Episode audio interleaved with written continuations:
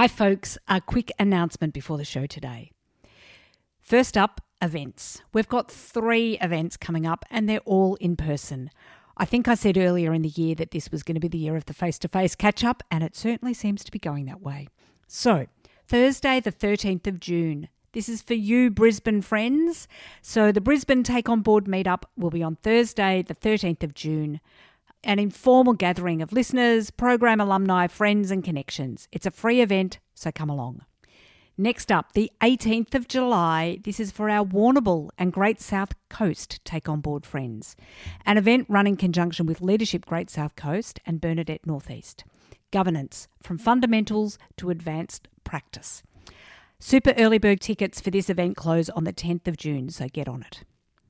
Then the third event, a bit further down the track, the 22nd of August. This is for our Sydney friends, a take on board meetup in Sydney.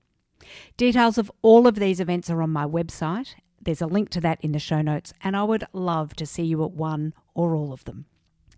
And a second quick announcement a shout out to the new Take On Board Kickstarter alumni Alex Cuthbertson, Anne Wallington, Audrey Umity, Ebony Worth, Emma Bonser, Helen Rizzoli, Julia O'Reilly, Kath Harris, Leah Bramhill, Nisha Amanullah, Susan Fitoza, and Yaz Volra.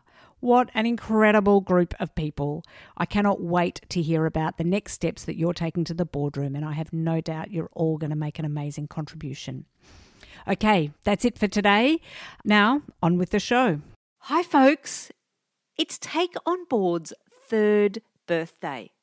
Third birthday, three years. I have no idea how that happened, but here we are and we're celebrating. So I would love it if you could come and join us at the Take On Board birthday party. It's on next Tuesday, the 28th of June. Yes, next week.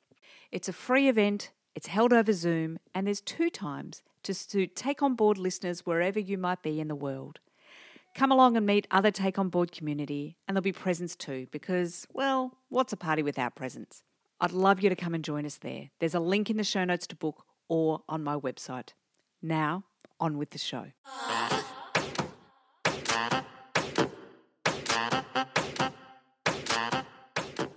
Welcome to the Take On Board podcast. I'd like to start by acknowledging that I am recording on the lands of the Wurundjeri people of the Kulin Nation, and I pay my respects to elders past, present, and future. I also acknowledge and respect the continuation of cultural, spiritual, and educational practice of Aboriginal and Torres Strait Islander peoples. And I extend that respect to any First Nations people we might have here with us today. Being on a board can be an incredibly valuable, interesting, and exciting experience. Yet it can also be lonely, challenging, and, let's face it, pretty hard. So, here at Take On Board, I'll bring you weekly tips, tricks, and advice to help you navigate your way onto a board onto your next board and to build your governance wisdom. Now, on with the show.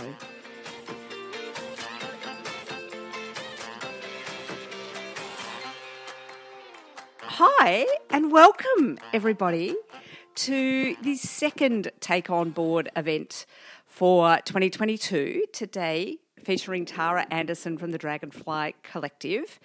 And today we're talking governance for profit and purpose. Profit and purpose is probably what I should emphasise there, because I know a number of us are either involved in governance of a range of organisations, and my view is every organisation, even inverted commas, not for profit, or maybe especially not for profit, need to be financially sustainable. So ensuring that is super important. So, yay, glad you're all here for the conversation. Tara is awesome. She's got some incredible wisdom to share here about yeah, governing for profit and purpose. She's worked in organisations across the world, so she or she has a great wealth of experience to draw on, and she's got some really fabulous resources and frameworks that I think will help all of us in these conversations that we I was going to say battle with, that might be overstating it a bit, wrestle with. Maybe that's a better way of putting it. Those conversations that we wrestle with in the boardroom. Uh, so, Tara, with that, I am going to pass to you for your presentation. So, over to you. Thanks very much. And hi, everyone. Great to be here. I am not sure I can live up to that introduction, filling cups with wisdom, maybe a few little snippets, hopefully, or at least some talking points that we can pick up after and chat about. Always worked in the for purpose sector across my career and have experimented with different models of for purpose within that. So, starting out in corporate, needing more meaning, jumping into the charity sector, finding that quite restrictive in terms of relying on funders and donors for the impact we can create, jumping from there into the social enterprise sector and also studying social innovation at the same time, enjoying that model much more and discovering that there is a way actually to combine business and purpose in one model. And then from there, working in peak bodies that support the whole for purpose ecosystem to thrive and kind of coming back around into the corporate world again there and connecting with businesses that want to connect with for purpose organizations or become one themselves. So, this is kind of my career purpose. This is what I'm passionate about. So, it's really great to be able to share some of this with you. And I'm really looking forward to hearing some of your insights at the end as well with your experience and some of your questions too. So, I'm going to jog through some slides. We've got 20 minutes, as we said. This could be a three day workshop. Uh, so, it's going to be, I'll give a kind of a high level overview of some things that I think will be useful for us to chat through after. But there is a kind of toolkit and workbook on this that I'll send around later on. So you can dive into any of these elements in a bit more detail if you want to. I'll talk through in three sections, I should say, as well. So, first thing is just around drivers in the for purpose world. So, where is the push coming from and what kind of trends are we seeing? Then I'll talk about types of for purpose organizations. So, what are the different models that are out there? And then I'll talk a bit about what we at the Dragonfly Collective use as the eight essential steps of creating, building, sustaining, scaling a for purpose organisation. And I'll draw out four things in particular that I think will be relevant for us to talk about. And hopefully, can do all of that in 20 minutes. See how we go. So, first up, trends. What's pushing this? So, from a corporate world perspective, we know there's an increasing push for purpose that's coming from all over the place, particularly in the last three to four years or so we see things like the, the BlackRock drivers and the letters and Larry Fink, his first one, and then all of the subsequent ones after that. We see headlines in the New York Times around needing new forms of capitalism. That's popping up everywhere. We know in uh, 2019 there were the 180 CEOs that actually came out and said it is our responsibility to have a greater purpose beyond just profit. We need to serve our stakeholders more broadly as well. And just recently, um, at the moment in the UK, there's a campaign on for a Better Business Act, which is companies coming together and saying we actually need to change law. So the responsibility of company directors is communities and broader stakeholders, as well as shareholders and profit motive. So it's all over the place and growing. And I'm sure you're really familiar with this, but its point here is it's accelerating at a pace I don't think any of us really anticipated, even those that are passionate about this and, and love it. And the drivers are coming from lots of places, and perhaps that's why it's gaining speed quite so quickly.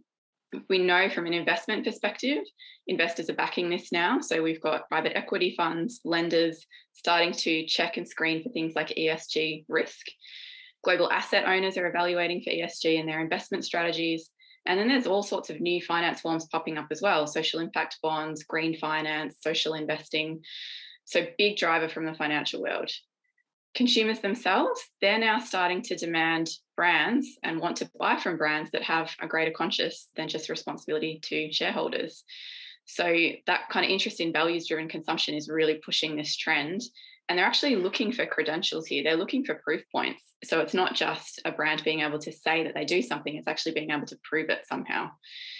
We know employees want this stuff as well. So people want to work in companies that have ethics, values, a bigger purpose. And then there's regulation that's underpinning all of this and driving it as well. So there's nearly 60 countries around the world that are already starting to factor this in. Australia is not there, but it's getting there. We think maybe 2024 there'll be some sort of framework that will come out that will actually set regulations around ESG. And we know there's already things around modern slavery, social procurement, climate, Aboriginal business, all sorts of other things that are starting to drive this push for purpose. So, in the corporate world, that's really shaking things up.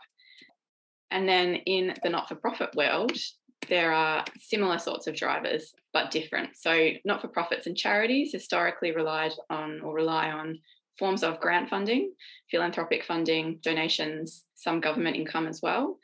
what we're seeing there is in um, there's a push for different types of income that make them a little bit more independent than what they perhaps have been. So research from Charities Aid Foundation, for example, showing that last year a third of charities saying that they can only continue on for six more months if they don't get some form of additional support or some additional type of new income stream.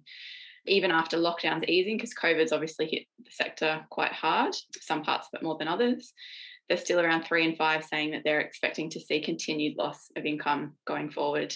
And the solution to that from most charities around the world is saying that they need to look at trading revenue. So this is a new driver for a lot of charities saying that, you know, we are purpose based already. So purpose being baked in isn't an issue, but it's actually around building in trade revenue to supplement the other forms of income they get that create a bit more freedom and flexibility for them to move. And the profit being a dirty word is absolutely a key challenge in this world. We can talk about that a little bit more. So, all of that is leading to a proliferation of frameworks, tools, acronyms, pick your favorite three letter word, um, all sorts of different graphics. We've got circular economies and donut economies and net zero, and then various business types of charities, B Corps, social enterprises. All of this is popping up all over the place. And essentially, what it's all getting down to is building purpose into business. It's all about for purpose. So all of this uh, can be quite confusing, and the frameworks are sort of different but similar in a lot of cases. Um, and it gets down to very nuanced definitions to kind of pull them apart. But what we're ultimately talking about, and what we'll talk about today, is building purpose into business, purpose and business working hand in hand. And what does that look like? So to clarify, what we're talking about here is if we look at two things, is where income comes from on the left and purpose along the top, as in a maximizing profit versus maximizing impact. In the corporate world, we have traditional corporate businesses that obviously generate their own income but maximize profit. Moving along that spectrum, we have corporate businesses that are looking to build in CSR, ESG, shared value, doing bits of it. From the other side of the spectrum, we have charities that generally rely on grants and donations but then moving up into some that generate their own forms of trade, uh, own forms of revenue. And then, of course, in the middle there, that meeting place is for purpose business. So, social enterprise is probably the ultimate expression of for purpose business, but without getting into the definitions, that's what we're talking about. So, it's blending corporate commercial logic with the social impact logic of the third sector.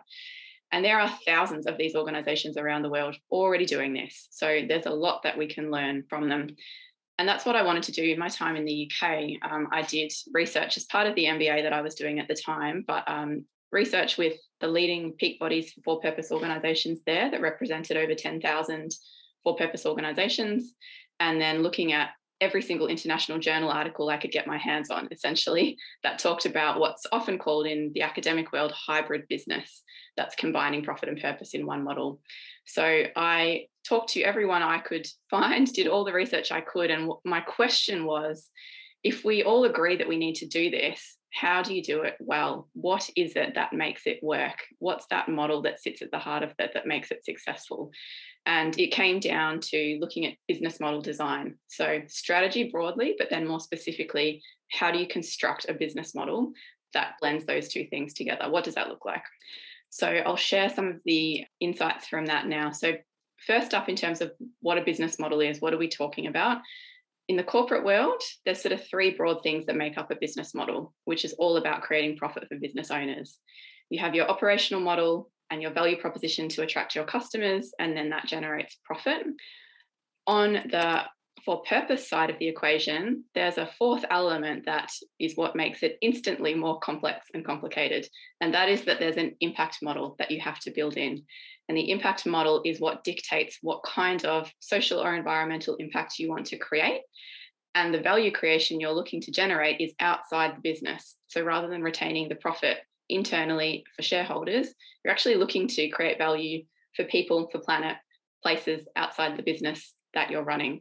And that's what makes the for purpose business model much more challenging, much more complicated, much more rewarding as well. Um, so I wanted to tease out okay, well, what does that mean? So I looked at all of the different types. This will be in the booklet that I'll send you after the workbook guide. But just broadly, there are 17 types in all of the research that I did the primary research and the secondary research, looking at journal articles. I wanted to know how do you create these things that blend profit and purpose. And it was often the question of how do you generate revenue to cover the cost of the impact we're delivering? So there's four broad categories, and then within that, there's 17 different types. So without going into detail, I'll just headline the four different categories here. And then if there's questions after, we can dive into it or further reading or follow me up after. Happy to happy to chat about this all day. Um, so model one. So this is a product model, which basically means that you're a for-purpose business that creates a product or service, and then you sell that to a customer or beneficiary group at an affordable or accessible rate or way. So, for example, uh, this is a product sold in the US. Um, it's called the Embrace Infant Warmer.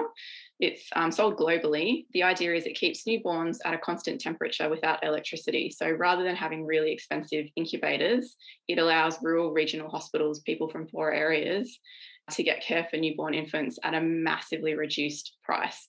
So it's a standard product, but they've been able to create it in a way, deliberate in the design that they've done to make it accessible for people that wouldn't otherwise be able to access it. So that's one type. A second type is a solutions model. So this is similar, but this is about rather than a product, it's about service delivery. And in that service delivery piece, this is about co creating a solution with the customer that you're working with. So, in a similar way, you're looking to create a service that's more accessible for people that wouldn't otherwise be able to access it or afford it, but you're designing in, in the way that you deliver that, something that means that they can access it when they wouldn't otherwise be able to. So, for example, these guys in uh, Central America and South America offer microfinance training and business development, mentoring, coaching, something that, you know, in the corporate world would cost thousands of dollars a day to access. But they've created a financial model sort of similar to a bank where interest is charged on loans that they offer. And then the savings deposits are leveraged for on lending. So it's it's like microfinance. You might have heard of the Yunus Centre, which is another sort of version of this, Yunus Social Business. This is creating a, a standard product that is unaffordable for many and making it accessible. So that's another type. The third type is a matchmaker model. So this is where there's actually a connection point between a, a, separate customer group and a separate beneficiary group. So a customer that can afford to pay, and then a beneficiary that that can't or needs support in some way. And the for-purpose business actually matchmakes between those two sides of the equation. So, for example, um, at Social Traders, which is one of the hats I wear, one of the places that I work at the moment, we support social enterprise. We're a social enterprise ourselves, for purpose business. We support social enterprises with capacity building um, to get ready to sell into corporate customers. And then we go and source the corporate customers, train them up to be able to buy from social enterprise, because often they have to make some tweaks to how they do their purchasing. And then we match them. So it's that matchmaker model. So we our beneficiary group of social enterprises is separate to our what's our primary paying customer. So our source of revenue comes from one place. For our beneficiaries sit over here, and then we connect them up. And then, in a similar way, the last category is multi sided model, where again, you've got a completely separate customer group. That's where your revenue comes from, your paying customers, and your beneficiary group that you're supporting, the social impact you're creating, is separate. And those things remain separate. So it's a cross subsidy model, basically. So it's models like, for example, there's loads and loads of these, but one is Brigade in London. So it's a restaurant that employs homeless people. So their customer group is the restaurant patrons that pay a pretty good price. So they're often upmarket products because they've got a social impact premium built into the price that people are willing to pay for. So that's the customer group. And then the beneficiaries are the employees. They're the homeless people that wouldn't otherwise have a job or a chance to, to create a career for themselves. So that's a quite a, a, common model that we find a lot in the employment generating model of employing people that wouldn't otherwise find work. So that's a very quick run through four types and there's 17 types within there as i said so in 20 minutes i'm just doing some headlines but if you've got specific questions and we want to dive let's let's do that in the chat after so, looking at all of that, then what we thought about, what I thought about in the research was okay, well, how do you build a for purpose model then? So, if we know what the types are, and there's lots of, of different ways you can do this, what's what are the steps that you need to go through and what do you need to think about? And there were eight pieces to that essentially. And this looks linear, but it isn't necessarily linear. You can start at any one point, depending where you're at on the journey. You might already be an established for purpose organization. You might be starting one out. You might be an established corporate wanting to transition over. You can be in any place. So, stepping it through, the first thing to look at is the impact you want to create. Then it's looking at what's your customer base going to be? So where is your your revenue going to come from? Where does the trade come from? Then the products and services that you'll offer. Step four is around collaboration in the space. I'm going to touch on these in a bit more detail, some of them specifically. Five is then looking at your type. So that's the types that we just went through of the four categories, but the 17 models, and then going what which of those 17 are we going to build? And you can combine some as well. Then looking at how do you finance the model, how do you organize your resources? And then last of all is the kind of portfolio check of how do you make sure then that you've got a good balance between your profit and your purpose in, a, in your full suite of service delivery. So for today's purpose, I just wanted to touch on um, a few of these specifically. First of all, the impact model, looking at the value proposition specifically around your customers and your product the collaboration point in step four, and then the portfolio check at the end. So I'll just jog through some of these because I think they're probably the ones that are most unique or specific to for purpose business. So, step one. So, the point about being for purpose is it's not something you do, it's everything you do. The starting point has to be what are you trying to achieve? What impact do you want to create? It has to be at the heart of, of the entire business model design if you're building it genuinely. So it becomes the anchor and it's what keeps you focused on your mission to avoid against mission mission drift, going too far off in the, the revenue side of the model. But similarly, also making sure that you have enough revenue to sustain it. And what the model that we've built tries to do is actually integrate things that are often separate documents in an organization. So often you might have a theory of change or something about your impact you want to create written down a vision and a mission that's sort of separate and then a corporate strategy or a strategic document of some form. What our framework tries to do is merge all of those things together. So you've actually got one. So you're not trying to govern with three heads that have got, you know, three different documents that say slightly different, sometimes contradictory things. So it just steps through six components and then it puts it into a model. So step one is looking at your vision. That's the overarching end game. What's the world look like when you're done? Step two is the specific impact you want to create, the different types of impact that will happen because of the work that you're doing. Then it's your mission. So, this is about how you generate that impact that you want to create. Then your outcome. So, what are those changes going to be more specifically linked into your mission? And then your outputs and strategic goals sit under that. And then below that are your activities, the things that you actually do. So when you put it together, it looks like this on a page. And this is a standard model. Um, but what we do when we use this with organizations is it often gets adapted and tweaked to fit the uh, organizational context. Uh, sometimes things merge slightly, sometimes there's new lines added. It just depends on what your starting point is, um, what you've got in place, and how simple or complex it needs to be. But the idea is that this then becomes the strategic architecture for the whole organization. So it guides everything you do. So, really sitting at board level essentially to make sure that every activity you have along the bottom there is adding up to the purpose, the impact that you want to achieve. And if it's not articulated in a way like this or similar to this, it's really then hard to make sure that what you do equals the impact that you want to have in the world. So that's step one, and that's the most important step, really. Steps two and three, I'll skip over those, but they're about defining your customer audience and selecting your product and service. And there's a whole bunch of frameworks and models we've created there to look at how you design product and service that builds in impact. But the point I wanted to pull out here is that the goal, if you can, is to build a link between your profit and your social impact creation or your environmental impact creation, create synergies across the model. But there are two ways you can do it in a for purpose construct. So you can have parallel value propositions. And this is where you separate it out. So it becomes cross subsidies. So you might have a corporate business that sells anything, could sell shoes. And then you have a foundation, for example, that creates impact on a different hand. So the two hands do different things and then cross subsidize each other. That model is more complex actually because it's slightly it's it's harder to run because you've got two sides of the brain, two hands, I guess, that can tend to take resources from the other, or there can tend to be internal competition between those different business units then of who's getting the resource and how is that being shared and allocated. And often that question back to profit being a dirty word, you end up with one side of the business that's the social side and the other side of the business that's the profit side. And they end up with quite different cultures um, as a result of that separation as well. So, so it's more challenging to do it that way. However, lots of businesses do. If possible, the way to do it is looking at an integrated value proposition. So that's where impact is created through the commercial trading activity that you're generating. So it's mutually reinforcing. So rather than trying to get funds for the social mission to do it over here, you actually create revenue with the social mission. So in generating social impact, you're generating revenue at the same time and just avoid some of those trade offs. So we can unpack that a little bit more again um, as we go through, just skipping through quite quickly.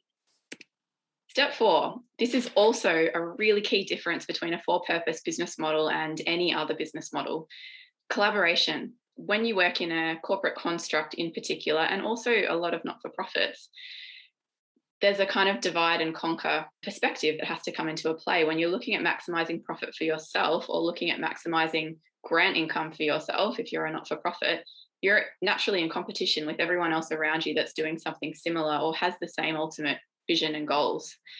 There's a paradox in a for purpose construct where if you share the vision of other for purpose organizations, which you do, ultimately they're all about something similar like creating a more equal world or a more sustainable future or whatever it might be. Ultimately, it's very similar.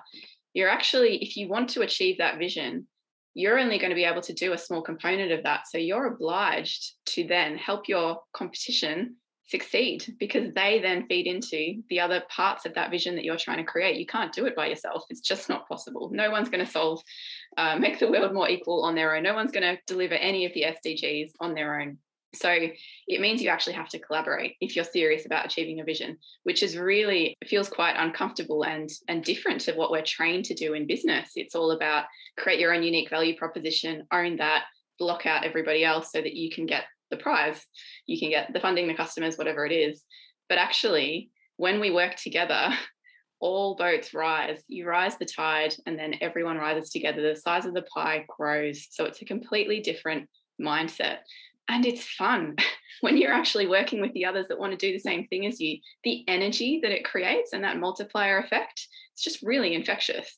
So, very, very different, though, to other forms of business, but exciting as part of for purpose. And just a note, the second point here that corporates that are starting out on their for purpose journey, often a great way to get into it and start to understand what it means and how to do it is to work with an existing for purpose organization, create a partnership, create a collaboration, and start to look at social impact with that other organization and build from there. So, partnerships kind of really crucial on two fronts. And the way that we map this, just a quick look at the tool, is it's just a basic power mapping exercise. So for your sector, it's looking at every single player that plays in the space, as in is trying to achieve the same vision and mission that you are to some extent. And then it's looking at giving them a score of their level of power, uh, their level of influence, sorry, in achieving that, and their level of interest in achieving that. And when you map on those two different axes, you end up with a, a grid that looks like this. And what it shows you is the players that matter most and the ones that you need to work with. Because often when we did this at Social Traders, for example, there was 150 organizations on the list. We cannot create partnerships with 150 organizations. So we needed to filter down and figure out the ones that mattered most. And so those were the ones that fit into that driver category when we mapped it out. So it's just a way to help figure out um, who to partner with as you're going through that. And then the last piece of the eight steps is the portfolio check. So this is a really important one because balancing mission and money, the profit and the purpose, is arguably the hardest part of the model because if you're just doing profit, you know what you need to do. You, you just deliver, you know, you maximize your profit. And if you're just focusing as a, a not for profit on purpose, you know, it's all about your social impact always. But when you put them together, they often butt heads. They, can be contradictory. So trying to put those two things together creates a bit of a, a, a tension. Um, there are beautiful synergies as well that can be created. But what this step does is maps that out so you can get a sense of is the balance right? So we use this process, we call it the mission money matrix. And what it gets you to do is take every single product or service that you offer, so your whole portfolio of things that you deliver, all of your different activities, and you map them on here. So, on the one hand, on the left, you look at your social impact that's being created. Is it a high, medium, or low? And it's just a rough categorization. You can do it in depth and actually score that um, if you want to. And then look at your profit along the bottom. So, is it loss making, a break even, or a surplus profit making product or service?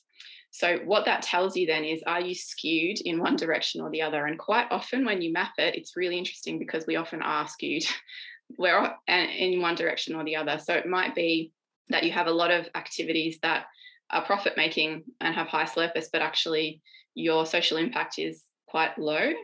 Or conversely, in not profit organizations, we see the opposite, where social impact is generally high, However, a lot of what we do is loss making or, or, break even. And when you look at some of the products that sit in there, sometimes there's surprising things like some of the break even or loss making products or services that you really want to hold on to because you think they're important actually are lower on social impact than you think they are when you start to map it out.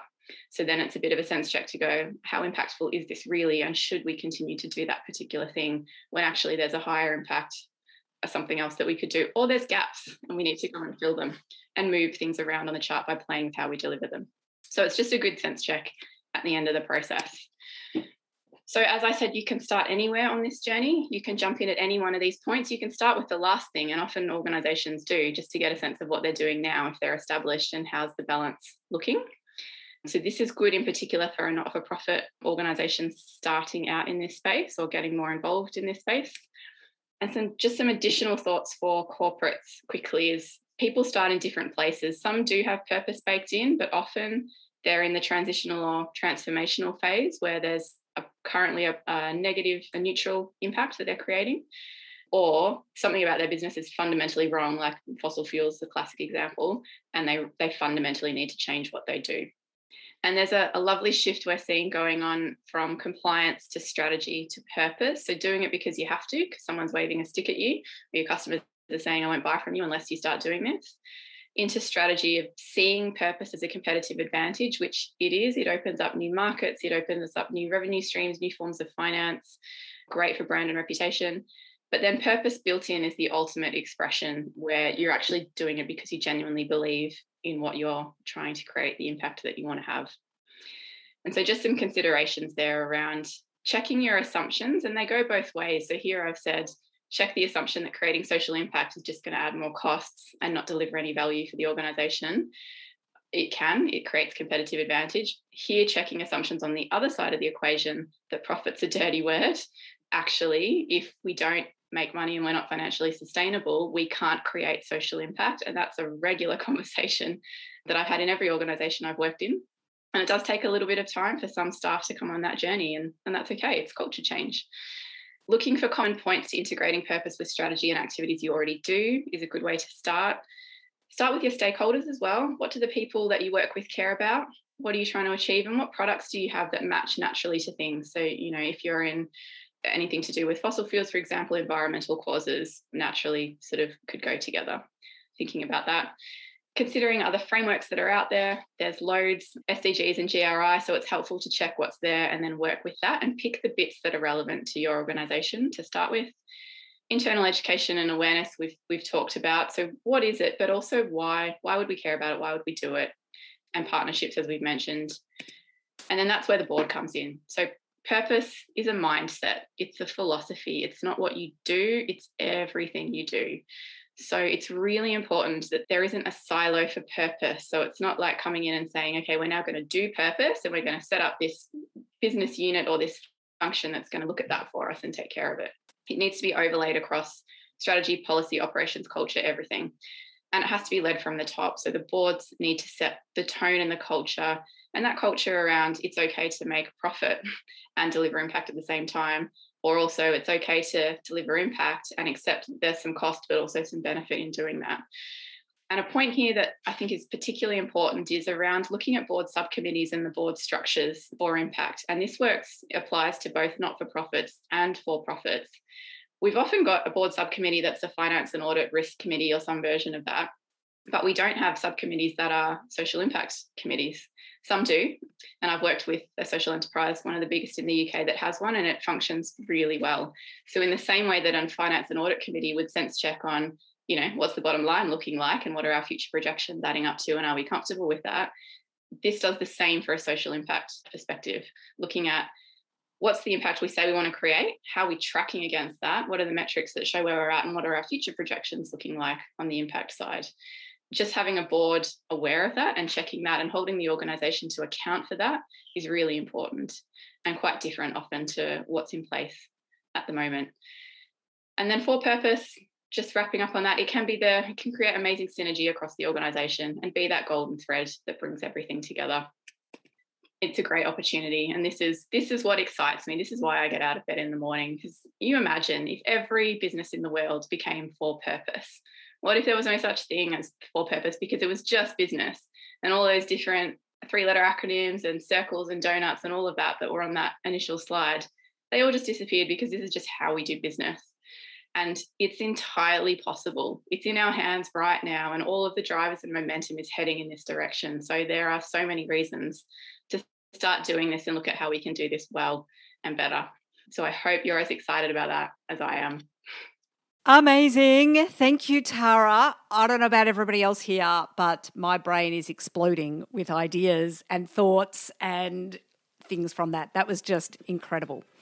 So get in touch, folks. You've heard all of this amazing wisdom. If you need more, whether it's bespoke or some of the general information, Dragonfly Collective is the place to go, and we will make sure there is a link in the show notes so that you can get in touch. So that's a wrap for the Take On Board podcast today. Thank you so much for being here and being part of the Take On Board community. I do this podcast because I love bringing good women together so I invite you to join us over in the Take On Board Facebook group, an active group that helps, supports, and cheer squads each other. Just search Take On Board in Facebook to find us. I'd really love it if you could also do some of the other podcast things. Share with someone you know who might get some value from our discussions. Subscribe if you haven't already. And, well, I also really love it when people rate and review. Thanks again for being part of the Take On Board community. Now go and put these tips, tricks, and advice into action so you can be your best in the boardroom.